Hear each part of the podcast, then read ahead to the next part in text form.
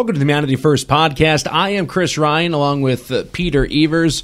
In just a bit, we're going to discuss uh, trans rights in America as a part of our Mental Health Matters continuing discussion. It was one of the major topics uh, of that uh, event, which we had uh, this past Wednesday, and you can check out on our Facebook page still and at bamsi.org is welcome in Peter Evers right now. He is the CEO here at uh, BAMSI. Peter, how are you? Good, thanks, Chris. How are you doing? Good. So before we get into our mental health matters postscript and also um, discussing a little bit in that postscript about uh, trans rights in America. This Saturday represents uh, a time period in which uh, many people have been hoping for for a long time. When Massachusetts is really back open for business, Fenway Park is going to be open at 100% capacity, and of course, restaurants and all the protocols, etc., are being lifted. So, what does that mean here at uh, at BAMSI, and what are the challenges for a CEO and leader of a large organization in trying to determine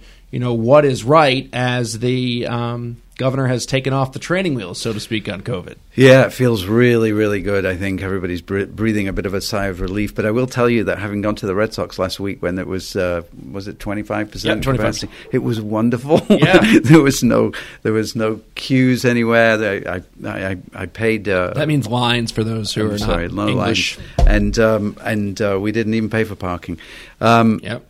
But yeah, this is a relief. People are beginning to feel this sense of optimism and hope um, that I don't think anybody's felt for a year. And so, um, but I think there are a lot of issues that we have to discuss, and that is what are we going to do? Um, are we just going to go back to uh, business as usual? Um, uh, and if we do that, do we leave behind a lot of the lessons that we've learned over the last year about how we communicate with each other and where we can do our work when I think about March of uh, 2020, I often think about the flexibility and adaptability of the workforce here at BAMSI. First of all, I think about those essential workers who came into work every day because they had, didn't have a choice uh, and they kept the organization running. And I, I thank them every day for that.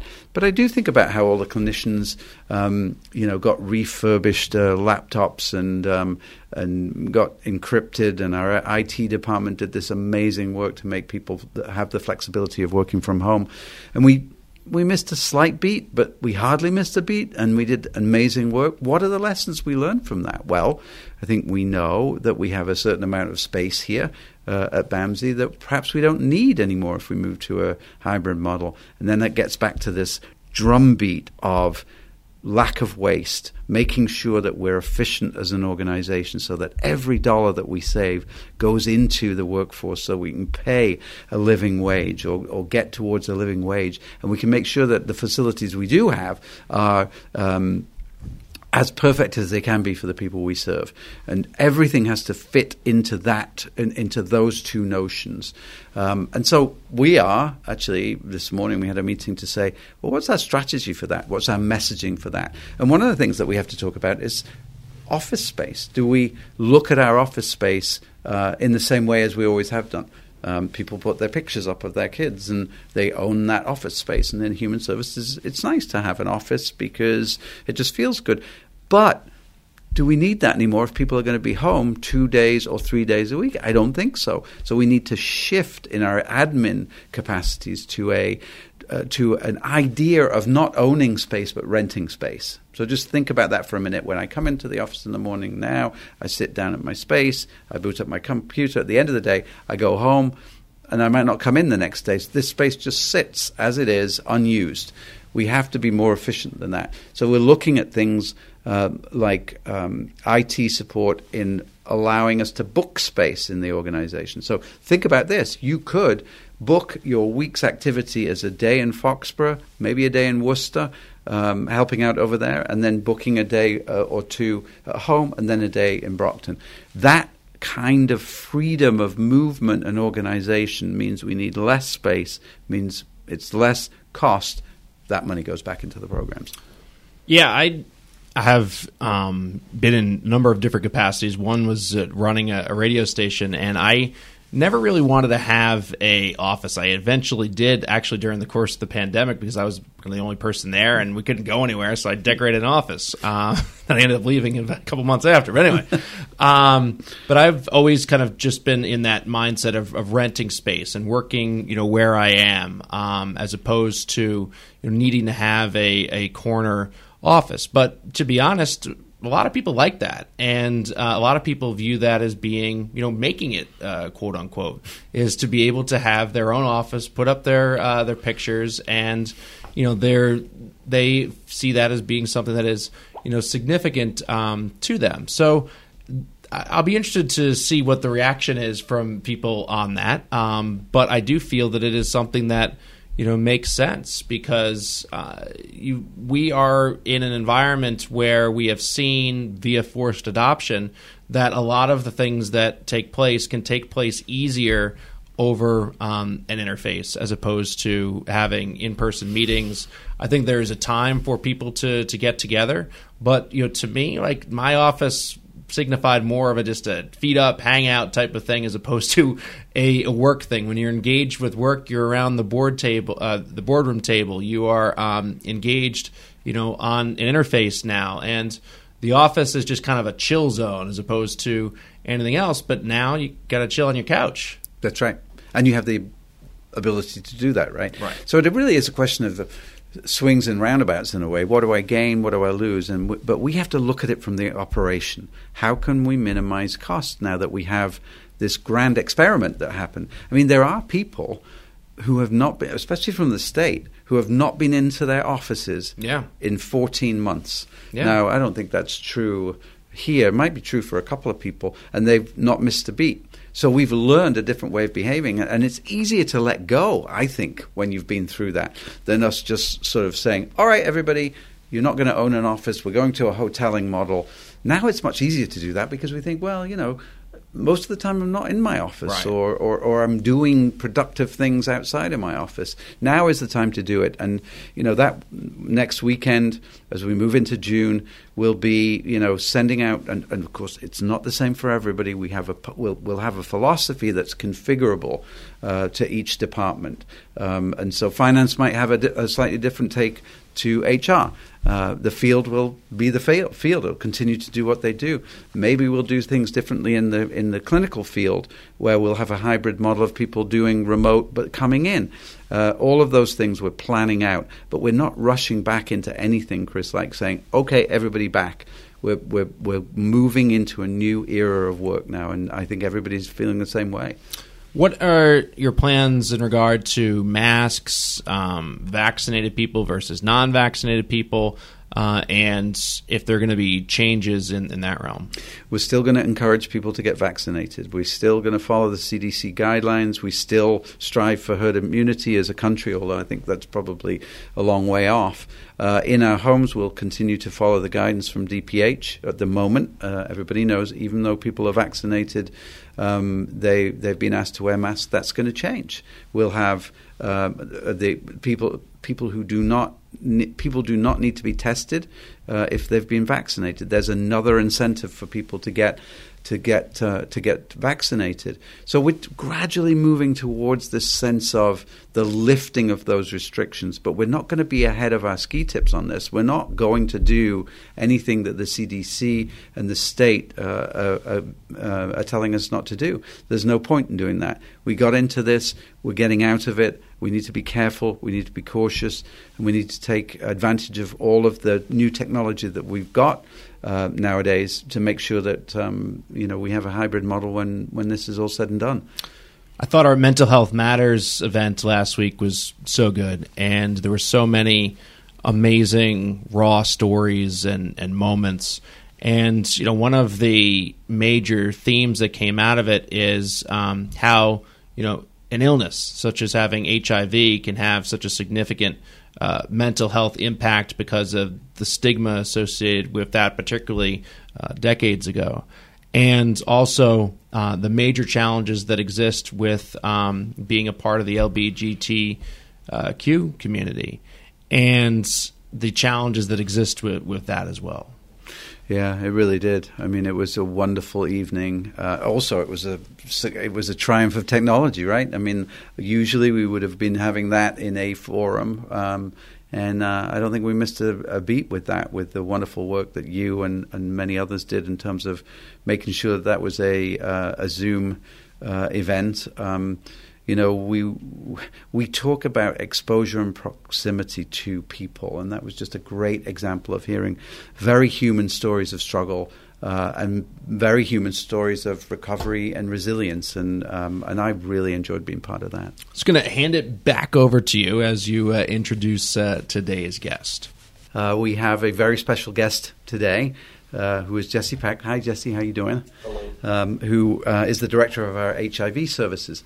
And uh, I often think, Jesse, or certainly before I came to BAMSI, I was always amazed at the breadth uh, of the programs that we provide here at BAMSI. And having been somebody who's worked in this field for a long time and, and worked at other agencies like Dimock Health Center, for instance, I remember at the beginning uh, of the HIV/AIDS uh, crisis, there were certain providers who just didn't want anything to do with this level of service. There was so much stigma and so much uh, unknown, I guess, if we go back to the late 80s and early 90s. Uh, I'm very proud of the fact that I'm associated with an organization who is prepared or was prepared to stand up and say, these are, we need to serve this population. This is a population of need. Uh, and you are the manifestation, I guess, as the director of HIV services, of uh, that commitment that BAMSI has had over the years um, to this population. Um, I'd love to know a little bit about you and about the programs, Jesse, and so if we can share that with folks. Um, I know that you've been at BAMSI for about six years, and you, you worked at the uh, at the AIDS Project in Worcester before that. Um, now you're responsible for two or three programs, three programs, I think, and around about 14 staff. So maybe you can just sort of tell us a little bit about the programs um, and uh, and what kind of services that we're providing. Sure. So the HIV services unit has about three programs kind of under that umbrella. Uh, the first one and the oldest one is the case management program, where we provide medical case management for folks living with HIV. So we connect them to healthcare, make sure they get their meds, help them stay on top of their health. Um, we also serve their families as well. We have a food pantry and help with things like that. We also have our prevention wing, which includes the COPE Center, which is in downtown Brockton. And it's a drop in center that mostly serves people who are actively using drugs. Um, we do needle exchange, we do Narcan, which is the overdose reversal drug distribution. We do a lot of HIV, hepatitis C, and STD testing there as well. Um, and then we have TCORE, which stands for Transgender Community Outreach, Resources, and Empowerment, which is a unique program that specifically serves transgender and non binary and gender expansive people in Brockton and the greater Plymouth County. So, a number of things off of that. As you know, we had our Mental Health Matters uh, event last week, and uh, there are two individuals who uh, were part of that who shared their experiences of uh, one living with um, HIV and some of the uh, the stigma uh, that she experienced, and also um, individual who is transgender, and the type of um, uh, hatred and uh, vitriol that that community often uh, receives. So I'm interested in how you feel um, those individuals are treated as a whole, and do you, both on in both aspects of things. And you know, what are the challenges that individuals within your programs face from a mental health uh, perspective? And do you see mental health um, you know, being a, a, challenge or mental illness being a challenge that, that kind of connects through those programs, even though um, they are different in what they are um, addressing specifically. Okay. Yeah, so I think all three of our programs, we're serving people that um, have a stigma attached to them, whether it be that they're transgender, or living with HIV or a person who uses drugs, all of those communities, there's a lot of stigma attached to those identities. Um, I think in particular, I'm very protective of our T-Core program um, because I think uh, nationally, transgender people in this country um, are under attack um, in a very physical way. Um, trans women of color are getting murdered left and right. Actually, in Boston, um, a well-known community member was recently murdered. Her name was Jahaira DeAlto, um, who was very popular and well-loved and was murdered.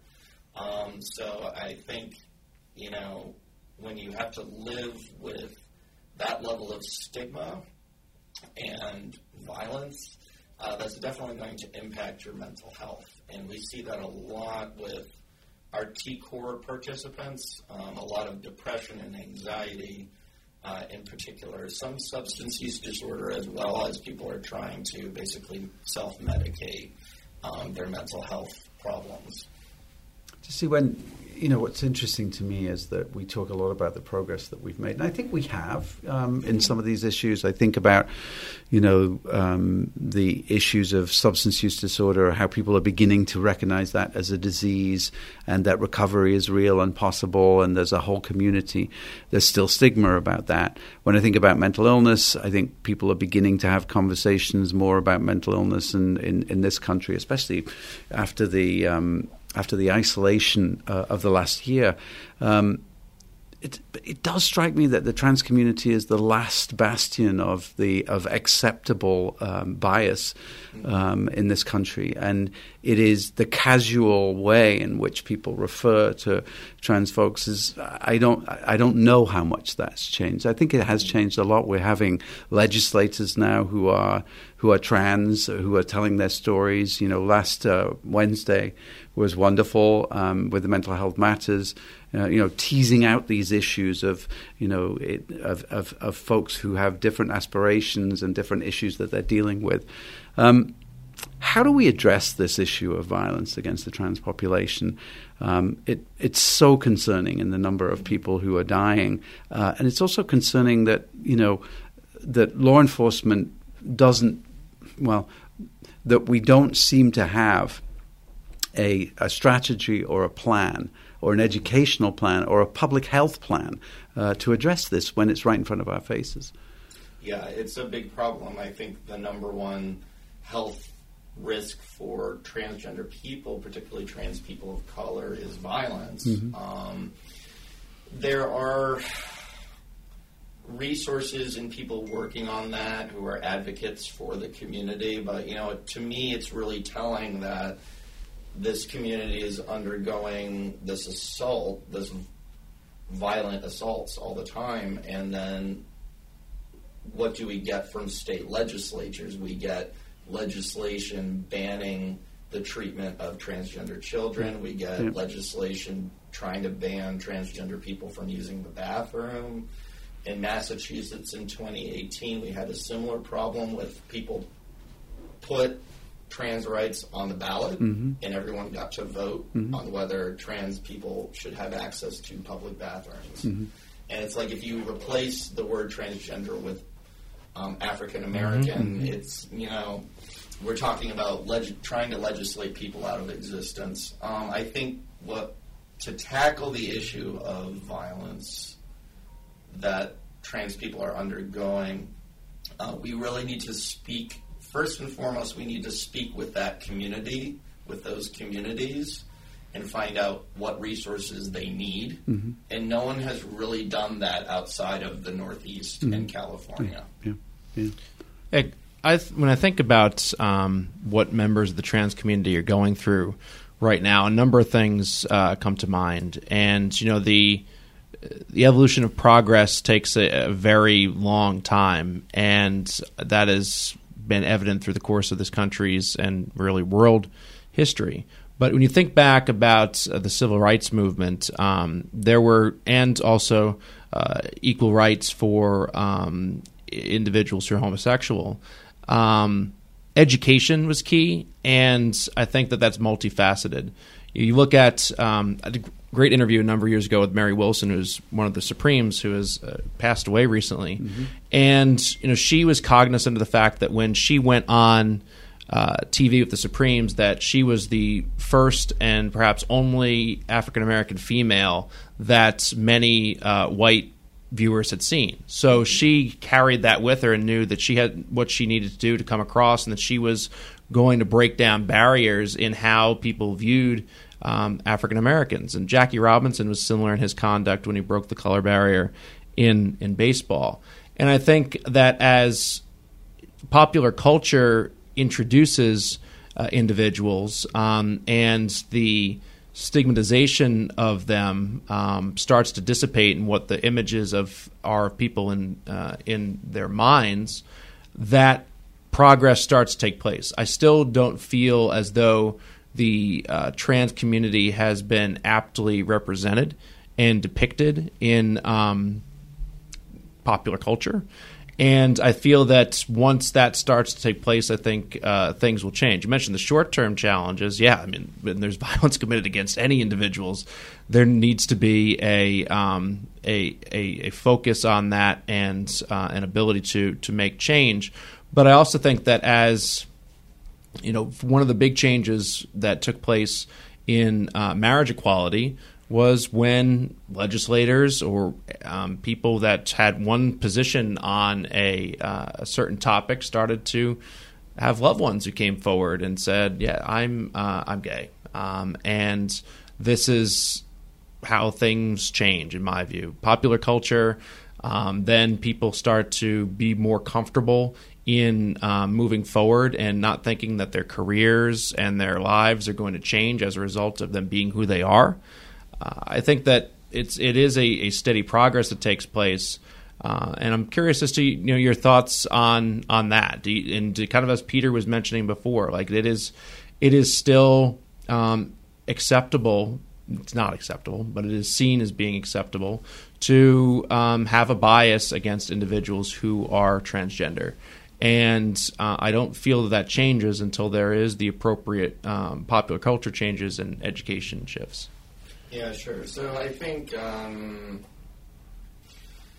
yeah, I think we the trans community we've really we have a number of really now well-known celebrities. We have Elliot Page. We have Laverne Cox. Mm-hmm. I mean, I could go on and on listing all of the actors and actresses who have come out as mm-hmm. trans or non-binary in the past five to ten years. Really Demi Lovato and yeah. that conversation that took place here in uh, in Boston mm-hmm. recently as well. Yeah, go ahead. Mm-hmm. So. I mean, but I still don't feel like not to interrupt. It's what I do. um, but it's for like if let's say you're a 50 year old male and you're sitting at home, and I still don't feel like that. There's been you know that type of a indoctrination where they know who the people you are discussing are. Like when there's when something really you know significant happens, then it starts to to hit people. I feel like that's still it still hasn't permeated popular culture like you know Jackie Robinson breaking the color barrier, something like that nature of playing. I, in my view, go. Mm-hmm. Um, I don't know. I think uh, trans people have become very visible over the past 10 years um, in popular culture. The other thing you have to keep in mind is people only started coming out when it was safe to come out. For example, in Massachusetts, you until 2011 was when we got civil rights protections for trans and non-binary people. Before 2011, you could be summarily fired from your job for being trans, for example. And then we didn't get protections for public accommodations until 2018, which means uh, public accommodations and stuff like bathrooms, hotels, hospitals, etc. Um, so once you get sort of the legislation protecting people, more people come out and are open about their trans status, and that also helps to shift culture. I think if we look at um, the gay rights movement, a big part of that movement was the push for people to come out as being mm-hmm. gay or lesbian or bisexual um, and a lot of people weren't out. And I think that's kind of where we are with trans people, mm-hmm. and that people are now able to come out and transition and be open with their identity. But with this visibility comes uh, with extra visibility comes extra risk. Danger, yeah. Um, because now people know that you are trans and now they can target you. So I think actually right now is a really crucial time for trans rights because we have we have a lot of momentum going forward for cultural change, but and people are being more visible. But at the same time, we have uh, epidemic of violence. Uh, we have anti-trans legislation being passed around the country. Um, so it, it's it's a back and it's like a push back and forth. You go forward and then you take a few steps back as you're moving forward. Yeah, I, I, I couldn't I couldn't describe it better. I think when you think, you know, we are making progress, and then you read about, for instance, the the person um, in Boston recently was just shocking, and I certainly knew a few people that were that knew them.